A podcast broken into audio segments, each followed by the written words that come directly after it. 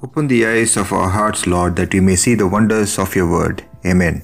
Today we are in 1 Chronicles chapter 14 and we see here David's activities as king in Jerusalem. We see in verses 1 and 2 that Hiram, the king of Tyre, sent messengers to David to build him a house. So David knew that the Lord had established him as king over Israel, for his kingdom was highly exalted for the sake of his people Israel. This is very symbolic of the fact that when the Lord makes you as his own child, when you surrender your life to Jesus, and when you become a child of God, he exalts you. So you should first know that as a child of God, God has established you. The second thing that a child of God needs to know is that he is highly exalted for the sake of his people not exalted to be proud or prideful, but then to be a channel of blessing to others. And not only that, a child of God will also come to be blessed by those around them. Others will come to help him because they see God acting on his behalf. In verse 3, immediately we are told of David's failure. In Jerusalem, David took more wives you see, this was a direct contradiction of Deuteronomy chapter 17, verse 17. In regards to a king, the king was advised, Neither shall he multiply wives for himself, lest his heart turn away, nor shall he greatly multiply silver and gold for himself. So, in direct disobedience, we see that David was undermining the peace and unity of his own family the comfort of his later years and the very stability of the house of David in the days of Solomon his son.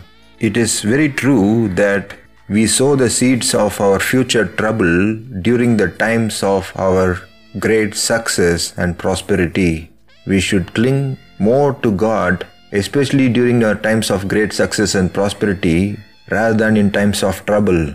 David handled his trials better than success. Similarly, a believer handles his time of troubles and despair very well by clinging to God, by crying out to God, by searching His Word, by praying. But then, when he is successful, when he is blessed by God on all sides, he tends to forget Him and lets go of His hand just as a child who is enamored by the shiny stones lying on the seashore and lets go of the father's hand and runs to pick it up, so do the believer runs around gathering what he feels like. But then that is where we sow the seeds of our later trouble. We know this simple truth, we can avoid a lot of troubles that come to us in later days. Now in verse 8 we read, when the Philistines heard that David had been anointed king over all Israel, they went up in full force to search for him. So, there is another thing that happens when you commit your life to God and you become a child of God. David had already gone to the Philistines while he was running away from Saul, and they thought that he was in a similar way. Similarly, when we become Christians, our old friends and our buddies tend to see us still in the light of how we were before. They do not know that God has given us a new heart and He has made us a new creation because they do not see us with spiritual eyes. But when they come back to us and when they see us behaving differently, they become antagonistic against us and they may come against us. This is what happens here. The Philistines heard that David had been anointed king, so they went up in full force to search for him. David heard about it and went out to meet them. In verse 9 we read, the Philistines had come and raided the valley of Rephaim. So you see, they came and attacked him. Similarly, God's child will see attacks from his former friends, from people who he had known all his life. What do we do at those times?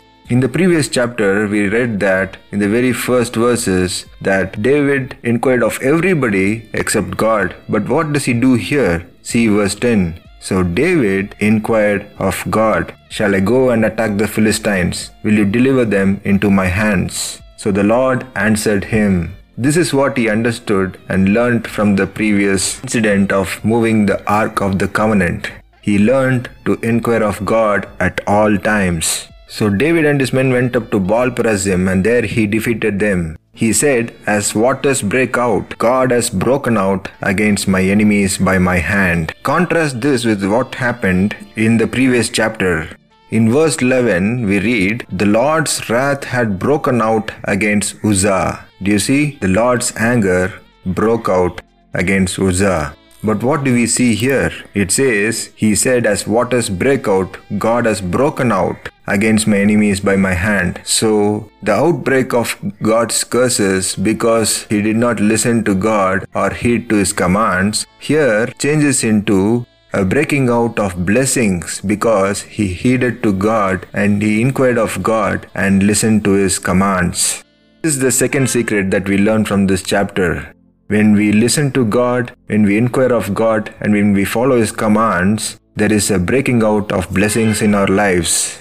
The main reason that God asks us to heed to His word and to obey His commands is only so that we will be blessed above all the nations of the earth. Verse 13 we read, Once more the Philistines raided the valley. And look what David did in verse 14. So David inquired of God again. So you see, God was testing him again by this second instance of the Philistines raiding him. God was testing David to see, let's see if he relies on his experience or if he relies on what I have taught him. And David passes this test victoriously. He once again inquired of God and God answered him.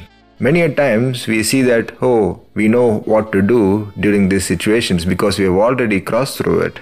But then God is saying, No, my child, heed my word, listen to me, inquire of me, talk to me. A God wants a personal relationship with Him. He is not a God out in the cosmos somewhere. He wants to be residing in our hearts, guiding us each and every moment of each and every day. Because this time God gave him a different military strategy. He said, circle around them and attack them in front of the poplar trees. Look what David did in verse 16. So David did as God commanded him and they struck down the Philistine army. By the obedience of David, victory came out from the Lord, and which made Israel respected and feared among the nations. Because David looked to the Lord for his strength and for his strategy, David was able to thwart the Philistine offenses. He was able to secure the independence of God's people. He was able to successfully terminate the Philistines who were far much higher in military strength compared to Israel. Do you see an enemy in your life that seems unbeatable? Do you see a sin in your life that seems unconquerable?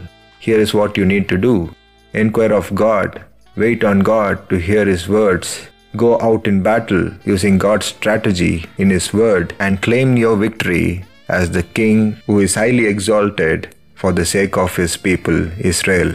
May God bless these words. Amen.